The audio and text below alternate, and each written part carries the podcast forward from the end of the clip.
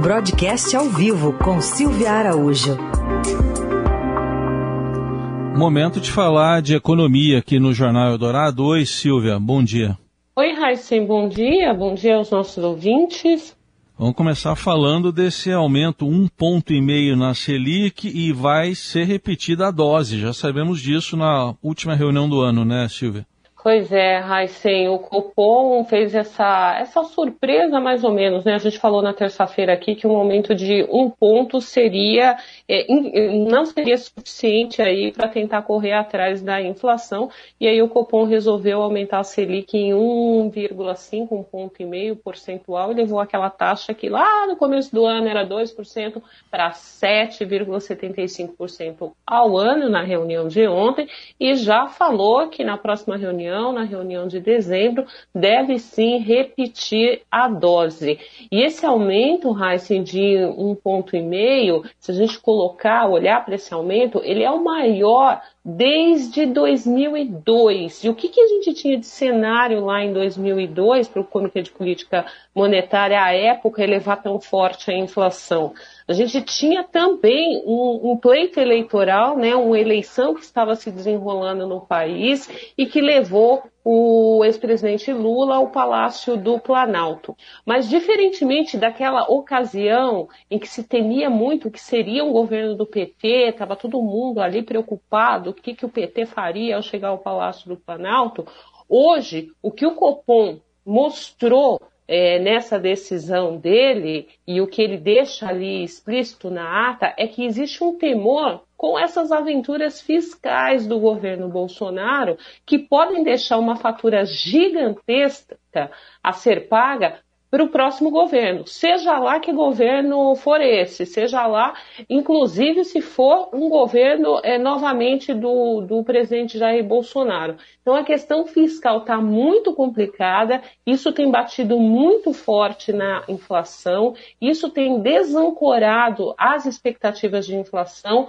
que, que significa isso? Ninguém consegue enxergar o que vai ser a inflação é, lá na frente. E aí o Copom está falando, olha, você precisa arrumar essa parte fiscal, a questão do teto, do, do fura-teto, foi colocada na ata também de uma forma, na ata não, no comunicado de uma forma contundente. Há uma preocupação muito grande, porque os investidores, empresários, esse desarranjo fiscal, de fato, vai ser uma fatura muito alta a ser paga lá na frente, o que compromete aí é, olhar para o Brasil e olhar para o Brasil como um país sólido para investimento, quer seja de portfólio, né, mercado financeiro, quer seja de investimento direto, que é aquele investimento que traz, é, por exemplo, é, maiores taxas de emprego e não desemprego para o país. Silvia, quando a gente olha, bom dia, sobre os preços administrados, é, como, como, é que eles estão exercendo maior, essa, essa, maior pressão na inflação, né? especialmente quando a gente fala de combustível, energia elétrica? Oi, Carol, jornalista admirada. Eu já votei em você, hein, Carol? Ah, Bom dia. Obrigada, Silvia. Pois é, Carol. A gente tem essa questão dos preços administrados. O que, que são esses preços administrados que estão exercendo tanta pressão é, na, na inflação como um todo? A gente tem aí combustíveis, principalmente energia elétrica, que estão pressionando bastante nesse ano.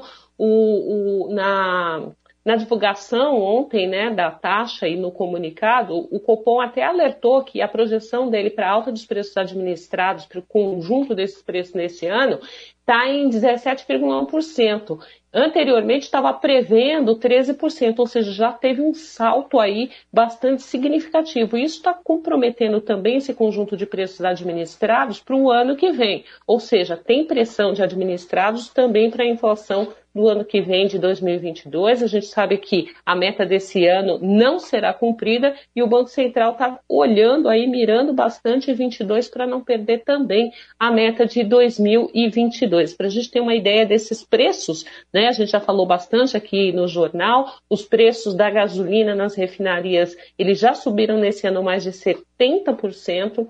O diesel já subiu mais de 60%, a energia elétrica também subiu bastante, e todo esse conjunto de preços administrados, Carol, ouvintes e Heisen, eles se espraiam para toda a economia, para a economia como um todo.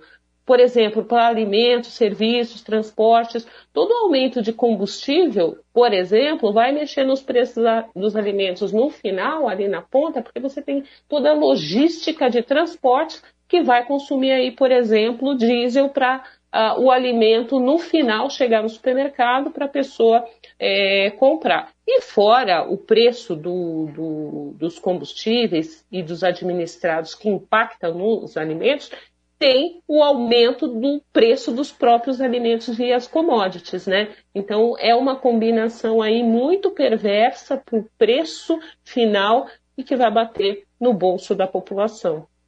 Muito bem. Então a Silvia Araújo traçando esse, para, esse panorama aqui para a gente entender como é que no final das contas essa movimentação na Selic afeta também o nosso bolso e como vice-versa também está acontecendo. Silvia, obrigada por hoje. Até semana que vem. Até.